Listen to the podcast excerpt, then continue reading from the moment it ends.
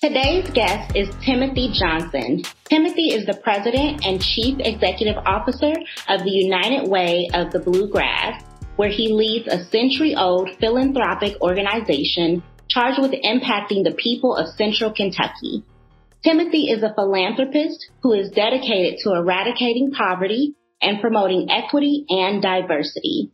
His passion is to improve conditions in low income communities and he believes that with the appropriate tools, people can achieve their full potential and thrive.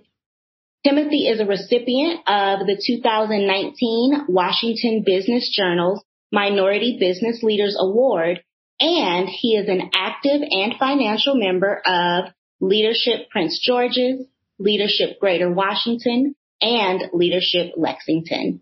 He currently lives in Lexington, Kentucky with his lovely wife, Opa, and he is a proud Prince Hall Freemason, a Shriner, and a Platinum Life member of Phi Beta Sigma Fraternity Incorporated. Welcome, Timothy. Thank you, Dr. Jackie. Thank you, Dr. Theo, for having me. Of course, of course. I'm really excited to have you on the show today, especially because I think the last time we saw each other in person, we were both living in New York and now we're both not living in New York. I'm here in California you're in Kentucky, and sometimes I wonder how how do we end up in these places? I ask myself that all the time, but clearly uh, the creator had other other designs for us. Exactly, exactly. And I think that what's interesting is that when we were in New York together, you know, I was a much younger professional and when you're looking to your left and, and your right, figuring out what other people do, you don't quite know you know, when you're a young member in an organization like Phi Beta Sigma, it's like, what does that brother do? I'm not sure. He looks dressed to impress most of the time that I see him. Right. And so it's really amazing to see that, that you've taken the talents to Kentucky. You know, it's amazing that you're a CEO of an organization as, as widely known as United Way. So I'm just happy to see where you are and excited to, to talk to you about what that pathway was like. So let's hop into it. Yeah. So let's first start off with with your educational path, right? Right now you're you're the CEO of a major organization. Where did you start? How did you begin this path? What sparked your interest in philanthropy, giving back, and uh, making this a career? It's funny enough. I, I often tell folks that my path where I started out, uh, I could not foresee where I'm currently working in my in my mission 20 some odd years ago. It was sort of an accidental career of sorts because I started out my earliest pursuits in a much different field, wanting to actually be a doctor. I went to school at North Carolina Central University, historically black college university down in Durham, NC. It's even interesting how I got there. My best friend of now 30 plus years had an opportunity to go on a college tour. I did not at the time. I've known him since second grade, so I sort of use the 17 year old's judgment of, hey, you like it? It's good enough for you? It's good enough for me. I'll go with you, sight unseen, have never been in North Carolina before. How bad could it, you know, we both were biology pre-med majors, wanting to be doctors and wanting to save people and help the community. And along that lines, obviously, some things might have changed for me. After I graduated, I went back home to New York City and I was working on my MCAT scores. I had a friend of mine who worked for city government in New York and said, Hey, I could get you a job working in city government. I know you're taking this expensive Kaplan course. You're going to need some money in your pocket to pay for it. And I took a job working with the, the New York City Department of Employment. And it was an organization at the time where I worked in youth development programs, working very closely with nonprofits, helping young people around summer youth, around acquiring skills, internships, and things of that sort uh, still working with the idea that this is going to be a, a stopover job. And I was intellectually curious and I was computer literate, two things that were in short stead at that particular moment. So I actually got moved around the agency a lot. People literally in departments were stealing me from one another, wanting me to sort of like work in the departments. And I had gotten some advice early on from someone who I didn't recognize as a mentor, but now I look back on it and they very much mentored me let me know don't be a specialist in just one thing. Make yourself indispensable. So learn as much about everything as you can. If that one thing disappears, you're not without a job. And that's what I did. I learned everything that I could get in front of. And uh, that served me well. And I, I looked up one morning or one day and I had been at this organization the, in city government for 11 years and I was 29. I was like, how the heck did this happen? This is a stopover job, a year max. Now I spent a third of my life doing something that's very different than medicine. So I had a decision to make. Before I turned 30, do I want to go back to college in a very high pressure, stressful sort of uh, track? Or do I want to take the skills I've learned over the last 11 years and see if there's a career somewhere in there that I can fashion? And I had a consultant who worked with me in the city who also worked for a nonprofit, the United Way of New York City. And she said, Hey, you know, there's a, another client of mine who just got $14 million from the city council to put together a workforce development program. They've never done workforce before. And at the time I worked in workforce development. And she said, you know, would you consider going over there and talking to them? And I was like, well, I'd heard of United Way. I wasn't really sure what they did, but I hadn't interviewed in 11 years. So I'll use them as practice and figure out what I want to do with my life. And I went over to uh, United, United Way of New York City, you know, had a conversation with them with the intention of just sort of practicing my interviewing skills and, but really fell in love with the mission of the organization and the types of folks who worked there. And I went to work at the United Way of New York City and now four United Ways later and, uh, 14 years later in the United Way network, and now I find myself, uh, with the, the honorable and the enviable uh, role of being able to lead one of these organizations. So after, along that pathway, while I still worked at the United Way of New York City, I decided, okay, I've been out of undergrad now about 10 years. I think I need to go back to school, to grad school, because from what I saw in the workforce, master's degrees were valued.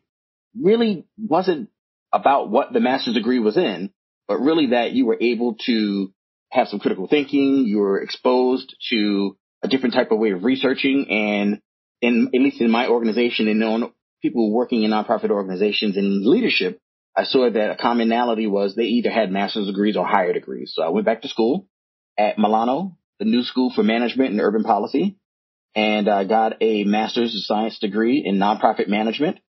And from there, I left city government, went on to United Way of New York City. After United Way of New York City, this was around 2008 when the economy started swirling around the toilet.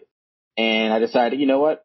I'm going to leave and go on to uh, another small nonprofit, very wealthy, but very small nonprofit in New York City called the Robin Hood Foundation. Cause I had an opportunity to be a program officer and they were next to no black people at all in this organization. So I thought that would it be great to be at the table making decisions of an organization with a $200 million budget around poverty and uh, worked at Robin Hood for 15 months. Uh, decided that although it was a great organization, it took me far away from actually seeing the people who I was helping and working and decided that, you know what? I have a master's degree now, newly minted. I have all this great experience. I will leave and find another job. This is around 2009. The economy hadn't yet rebounded yet. And I found myself, I left Robin Hood and found myself unemployed for 27 months. And it was probably the most challenging time of my life. Doubted myself. You know, I was wondering what's wrong with me. Why can't I find a job as though it was just happening to myself? And had some great people to help me get through that rough moment. And then that led me to my next United Way in Philly. I won't take you through the, the painful details of that, but that was where opportunities opened up for me again, uh, working in Philadelphia again for that United Way that served, it was my first United Way that was more than just a city. It allowed me to figure out how to execute United Way's work in counties, both rural, urban, and suburban. It also included a multi-state United Way because it was United Way of Greater Philly and Southern New Jersey. So it allowed me to see how do I do our work across uh, these political boundaries. And it put me in the right position to have an opportunity at United Way of the national capital area in DC, which is really where my career uh, skyrocketed. So no extremely long answer to your question, but I wanted to give you that context. Yeah, I had a, a couple of thoughts just off the top. One around master's degrees and their use. I think uh, what you said is really critical in that oftentimes, especially for students that are going straight from undergrad to a master's degree program they're confused. It's like, I don't understand what's going on here. And I always tell them, you know, your undergrad is about your grade. You know, your master's degree is about your thoughts and your application, right? And making use Absolutely. of what you learn, right? And so I think that that's really critical to understand. Um, I think additional context might be helpful for, for those folks that are listening, just to talk a little bit about what United Way is, and like, what is this mission? I know that I've heard of United Way before, but I, am not sure exactly what they do, right? So sure. you're not alone. What United Way does. Give them a plug. Sure, we got to do a better job at telling our story because I, I hear that far too often. So United Way, and we are a collectively 139 year old network of organizations. Uh, we're all autonomous. So even though we have United Ways around the country, around the world, we're all autonomous in our operation. We all have our own boards, our own uh, hierarchy, but we share within a network and we see each other almost as sister institutions. So United Way's mission is to fight for the education, the financial stability, and the health of every person in the community. And each United Way has the mission of taking those three big bucket areas because education is a lot of things that fall under that. Same thing with health and financial stability is really the financial capability services.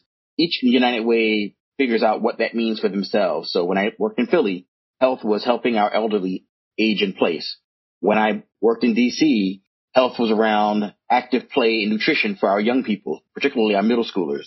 Here, our health is more so around basic needs, around mental health, physical health, things of that sort. So what United Way does, and for a number of years, we used to be the organization that you gave money to through your payroll deduction and we gave money to other nonprofits. And that was our model for about 100 years. The last 20 to 25 to 30 years or so, our model has really evolved to that of community impact. So it's no longer just enough to give money to organizations. It's how do you look at what are the most pressing issues in your particular geography, figure out the organizations that are doing impactful, critical work, and United Way leverages its own intellectual capital, our relationships, our resources to come up with solutions to those pressing issues. And then uh, collectively, how do we get all these partners to row their oars in the same direction towards the same goal? That way we can get there better, quicker, faster, more impactful. And that's really sort of the synopsis of how United Way does its work around uh, the country, around the world. Awesome. I'll let uh, Jackie jump in here uh, with a couple of questions as well. Sure. Yeah. I mean, thank you for explaining that. I just always knew that when I saw United Way, it was time to break open the pocketbook because they do good to the community. But I didn't actually. We still want you to do that.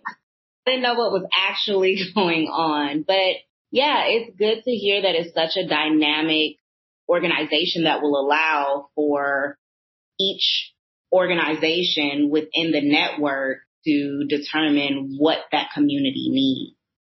I think that's that's such an excellent model. I didn't know that. All right. I am curious about what it's like to have such an important job and what it's like to do that job in a place that's rural like Kentucky. Sure. And, and I'll layer on the fact that there's about 1,800 United Ways around the world, about 1,400 United Ways in America, and I'm one of 42 black CEOs in the United Way network. So, you know, just an extra bit of, just an extra bit of pressure there. Yeah. I love my job as president. It's fine. It's fine. Yeah, it's fine. Yeah. I love my job as president and CEO. I get to lead, as as you said, uh, Dr. Jackie, a century old regional philanthropic organization that covers 10 counties around central Kentucky. We have a $4 million annual budget with about 32 professional staff. We're the second largest United Way in the Commonwealth of Kentucky. And uh, our work is a strategic importance to the larger network around the state. There's 21 United Ways just in Kentucky alone with about $42 million worth of impact that we're responsible for. So uh, my job is really to provide vision, provide leadership, I raise funds for our mission and I deliver high quality impact for communities across uh, the central Kentucky area. The way I like to describe my work is I get to serve as the chief evangelist for United Way's work. So it's my job to go out and, and talk about the work in a very motivating way. I get to empower and motivate my staff, the community, our partners, our donors, and really to help elevate this organization to the status of being the philanthropic partner of choice by making sure that we deliver outstanding customer service, meaningful impact to our communities, raising the funds and using them in a way that we show ourselves to be good stewards of our donor dollars. And really, I have the sort of extra responsibility as a one of the few black CEOs I've described is really helping to bring up the folks behind me who may have aspirations for leadership in a way that maybe that pathway wasn't as clear for me coming through the network. So I feel like I have that extra unwritten responsibility of really helping those who want to one day lead. And speaking of things that are unwritten, Uh, do, do you think that that rope that you hand down to folks, do you think that should be more written in places? I feel like some leaders, some leaders don't. I do. And this is a critique that we have given the network and the network realizes it needs to do a better job. And I think that while I would have loved for it to have happened many, many years sooner, since it's such an old organization, it has owned up to the fact that it hasn't done a great job and they're trying to create intentional pathways to help folks who are high performing, who want to uh, be in leadership and have those opportunities. But I absolutely believe that it should be codified and it should be very clear. You shouldn't be left to your own devices and trying to figure out how to do that. Now, I think we all have our own responsibilities as any professionals to grind and to find those mentors and to do our part. But the path forward shouldn't be invisible to us. It shouldn't be as hard as sometimes it is. So I'm really interested in your experience doing your job and I'm thinking about the mentality that you had to develop to be able to perform as an executive director and CEO. So can you tell us how you would describe an executive leader's mentality? Sure. So you have to have executive presence, which is simply a way of uh, describing when you're in the room, you need to make sure that even sometimes where you may not feel as confident, and we all go through that, where there's moments that we may not feel as confident as some of the others in the room, you have to make sure that you are representing yourself well and your presence is felt by making sure that you're very thoughtful, that you are heard and not just some people talk for the sake of talking, but when you have something to add that you are not afraid to raise your hand and to really speak up and to remind yourself what you bring to the table and not be reticent of really sharing that with the folks around the room. The only way that we're going to have these seats at the table sometimes is making sure that uh, when we're in the room that we make our ways to the table and make sure that people know that we have something to share and that we have something to contribute to the conversation. So, you know, having executive presence is important. I think being connected to the people, something that I personally bring to this job that I don't see in some other organizations that I spend a lot of my time in out the office. You know, I always say the community impact and the work of the United Way is not going to happen behind my desk. So probably this week alone, I've spent uh, time in six of my 10 counties out meeting folks, talking to individuals, understanding what the needs are on the street as we hopefully are arriving towards the end of the pandemic. What are the new needs that I need to be aware of as a funder and a philanthropist? Being out and really building those relationships. It really requires somebody who is not afraid to build relationships. Now, secret is I'm actually an introvert, but I play an extrovert at work. So it's extremely exhausting for me to do this, but my job requires it. I can't be a wallflower. I can't hide in my office. So I have to be out finding that next person who's going to help put my organization in the proper position to be able to do more impact around the region. So you have to have a personality that lends itself to being out there, meeting folks, talking unapologetically about the, the great work that your organization does. You know, you need to be well read, stay up on trends, what's happening. That means reading papers, reading books, watching news, and even that can be nowadays a, a double-edged sword because too much news will dull your brain. So I've actually stayed a little bit further away from news than I used to, but just really making sure that you have a good read on what's happening in the field, talking to people. Once upon a time, we'd go to conferences. I haven't done that in a little while, but it still does not stop you from connecting to folks who are like-minded in the field to find out what's happening in your shop and what can I take from what you have experienced and bring back, synthesize and replicate it here. All right, let's take a break. Zora Neale Hurston said, Those that don't got it can't show it. Those that got it can't hide it. Show that you got it with the merch we have in the Black Social Capital store. We've got statement tees, totes, and even a journal. I like to rock my Scholar Practitioner tee with the blazer. Visit our store at staymotivatedandrisetogether.com slash shop. All right, we're back. I have a question.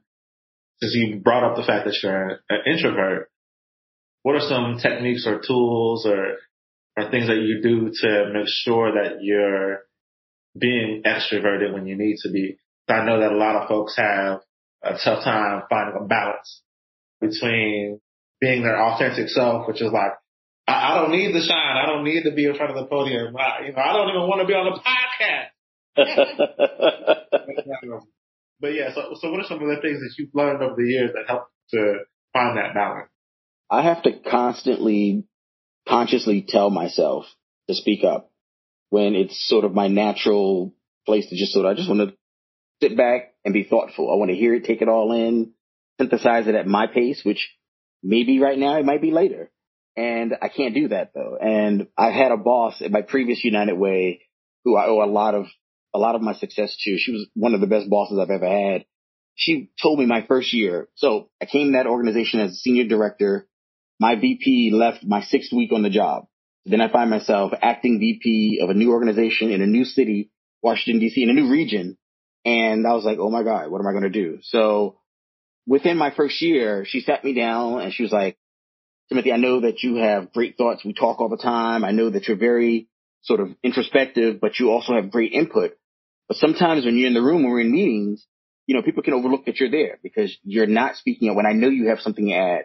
And I need you as sometimes being the only black professional, black leader in the room. Sometimes though you may be a VP and you're not like the most senior person in the room, don't let that intimidate you. I need you to speak up. I need you to consciously do that. And I've always remember that advice that she gave me. And even now, I can be in a room of leaders. Leader doesn't always have to be seen or doesn't always have to be heard.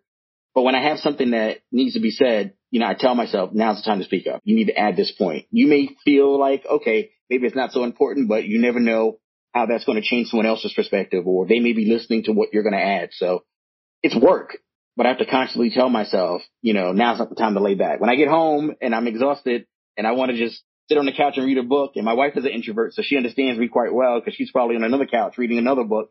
You know, that's my time to fall back. But while I'm out, I have to be engaging because one, my job requires it in order for us to be successful.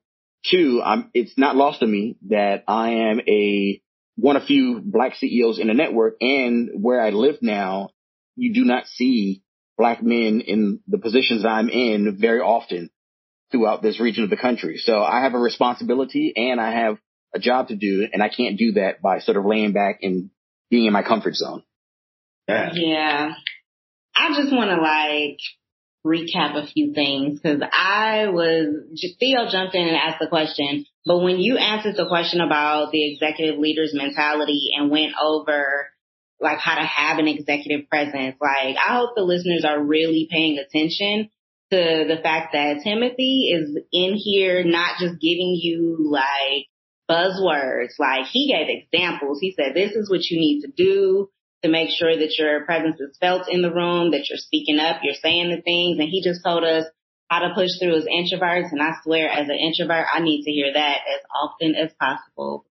I love to just process and take it all in. And, but when I have something to say, I'm ready for everybody to hear it. But I know that's right. Listen. so yeah, thank you for all of those gems. It's going to be hard to get the audiogram for this Look, I, am gonna, do it though. Yeah. I, had, a, I had another question actually.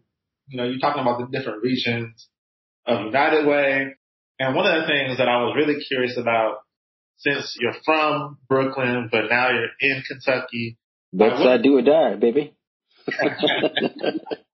what are some of the differences that you've seen between like rural rural organizations and rural communities, some of the challenges they might face versus, you know, urban settings. I feel like, at least from my perspective, living in a big city, I've lived in LA, I've lived in the Chicago area, I've lived in New York, right? So it's always been urban this and urban that, right? But I, I don't have a good pinpoint on what the rural perspective is. So wanted to see what your perspective on some of those differences might be. Sure. I would say the biggest difference, and this is whether we're talking about rural parts of Kentucky, rural parts of the Commonwealth of PA where I lived, rural parts of the Commonwealth of Virginia where I lived. And it's funny, I, have lived in three of the four Commonwealths. I'm not going to Massachusetts though. One of the biggest difference is transportation. That's a huge difference. Something that it's taken me a long time to wrap my mind around. Even when I think things are inconvenient to get to in a New York or a Philly, there isn't that connectivity of, of transportation, public transportation if you don't own a car quite frankly, there's quite a few counties and cities where there's no public transportation. So if you don't have a car, you're walking or you're not getting there. And everyone obviously we know can't afford a car, can't afford the upkeep for a car. So that is a real struggle. Being able to get to where services are are difficult. So which is why one of the things that we're doing here at our United Way is figuring out how do we do more place-based initiatives in communities to help break down that barrier of transportation. That's probably a huge difference. I found that sometimes educational attainment is another sort of difference. Now that's not absolute because there's challenges with educational attainment within cities, but that's also something else that I've observed, especially when you're in more agrarian, rural counties or, or cities. But at the same time, there's a lot of commonalities to the, the root causes of poverty. And I think everyone feels like their county, their city, their area is so much different than every place else. And I believe that there's much more in common than there are different. As I traveled around and worked around America, I have found so many communities that remind me of the Bed-Stuys uh, of the world. Places where folks want to do well, they want to succeed, they want to not just survive, they want to thrive, but they lack some of the tools in their toolkit. They lack some of the, the access to services that will help provide them with the leg up for them to be able to thrive. So I think despite whether you're in a, a rural, a suburban or an urban setting, I find as part of my job is to how do I identify those communities and provide them with resources, whether it's dollars, whether it's intellectual capital, relationships and opportunities so we can find the future Dr. Theos, Dr. Jackies, the future Timothys and give them that opportunity to, to succeed because every community have, if not for people who have poured into me, I wouldn't be where I'm at. I went to a, a school in Brooklyn, Samuel J. Tilden High School. My freshman class, our population of the high school was 4,000. My population for my freshman class, it was 2,000 of us. My graduating class was 412. And it didn't, it dawned on me many, many years later, looking back on there, like, man, I had every opportunity to be one of those almost 1600 that did not make it. Literally, it's one of those situations where you beat the odds. So, but it wasn't just me alone. I worked hard, but I had people who were constantly giving me good advice, who were pouring into me, encouraging me to stay on the path. So that's my job now to really be that person to help provide those resources and that encouragement and be that, uh, that evangelist for the work of United Way and really helping build up our communities. So I just want to tell a story that kind of touches on a lot of what you just said. So I worked at a for-profit college for a few years and there was this one student who would call every day and ask his academic advisor for help with his assignments. And you know, academic advisors are not supposed to help you with your assignments. But he would call every day, like relentlessly, right? And after a while, she was like, cause he would basically break her down every day and she would like go through the assignment and be like, now you do this, right? Now write a paragraph about that, right? So, and then it would also be a like, okay, read your articles and then call me back and we'll talk about it. Like she was full out tutoring him. So eventually it came out that he didn't have a computer. So he had to go to the library. And like you just said, his town, I guess, didn't have the public transportation because he had to walk five miles to get to that library. And that blew us away because we were in, you know, Los Angeles thinking like, what do you mean you walking five miles? Like catch a Uber, catch a bus, right? Like how is this mm-hmm. happening? Like you don't have to have a car. Somebody should be able to take you. But just listening to your story, I think about one, I did not know that that was that common in this country that people did not have access to public transportation. I, I knew it was bad in some places, it never dawned on me that it didn't exist. And I really thought he was an anomaly. But then I think about what, ooh, what a organization like United Way could have done for someone who was so motivated, right? To get his education. And it, it the non, the for-profit college I worked for really did a lot to try to help the students, but it was a for-profit college and it was a really expensive degree. But oh goodness, if he had had, you know, you all, then, oh. Sure. That's a great story. Yeah, I think again, like even in, in your situation, right? You're in Oakland now. You grew up and live in LA, right? You're, you're not thinking about anything rural at all, right? If you end up somewhere rural, you're like, why am I here? Please help me escape. but, I, but I think that it's important that we have, you know, champions like yourself, Timothy, that are, that are there, that have both experiences that can provide a lens for people to, to have new ideas and to look at different pathways, which is really important. I think I wanted to see if we can uh, ask maybe this wrapping question. Yeah, sure, sure, sure. sure. So you talked earlier about how important it is to network so that you can create that executive presence. Well, no, that's actually not what you were talking about. But you talked about creating a network a little bit earlier. So I was wondering if there are any professional, social, or community based organizations that help you professionally to get to where you are. So as I mentioned in the United Way Network, which I would have loved to have named them as being sort of one that has officially sort of helped my, my career ladder sort of ascension, I had to build my own sort of network because that, that pathway wasn't there. But what I did was, and I still do this, people laugh at me and they make fun of me, but when I go visit places, I go visit the local United Way. I go see what you're doing there. I get your card. I give you my card. I share what we're doing. Over the course of 14 years, I have built my own sort of network of folks that I reach out to all the time.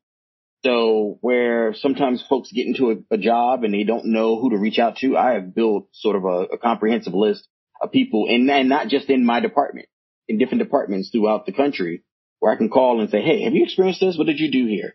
That's an example.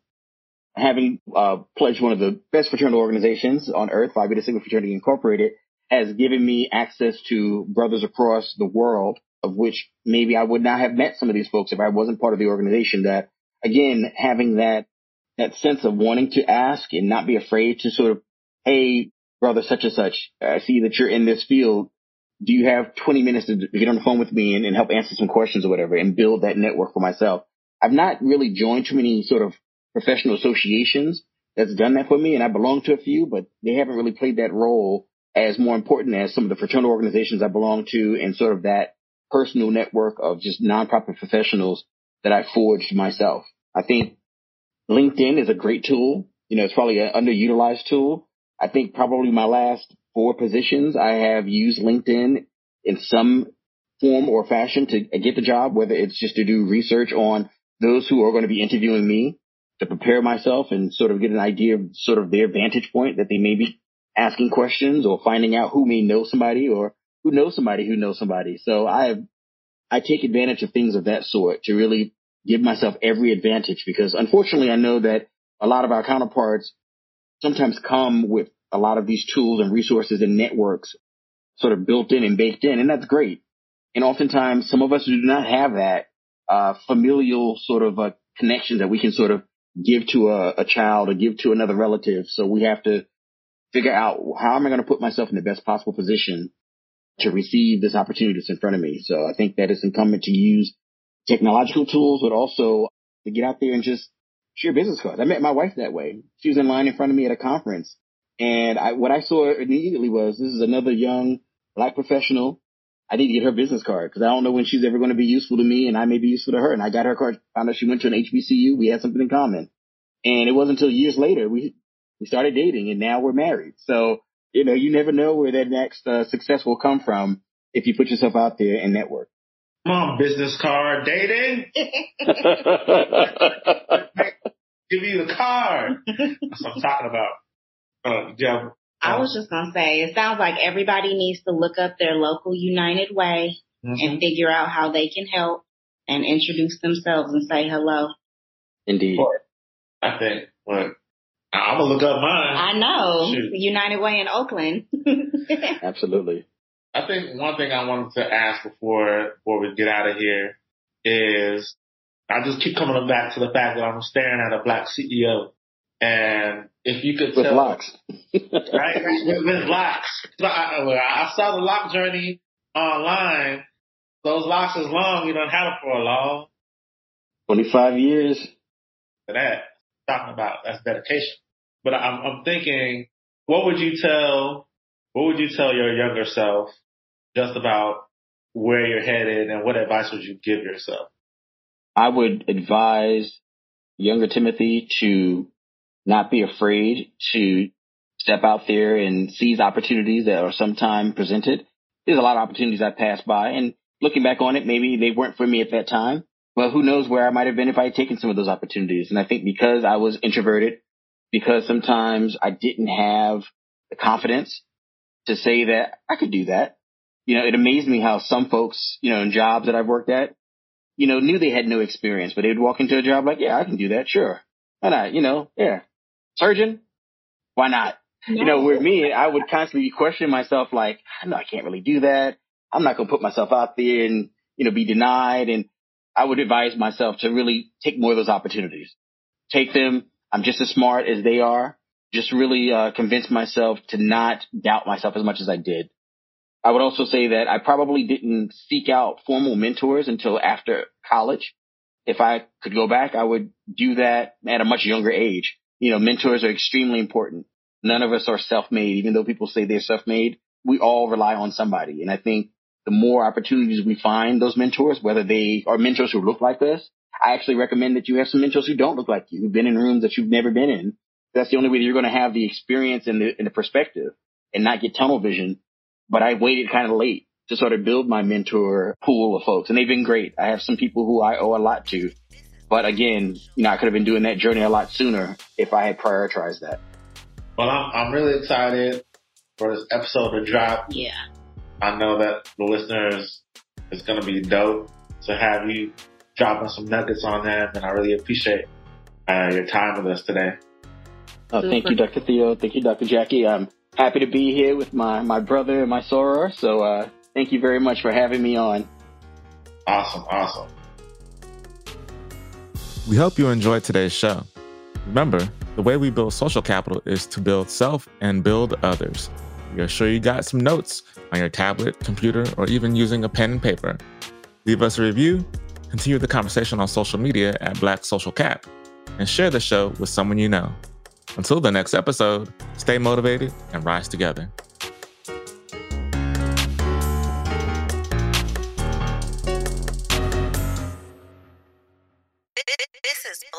Social Capital.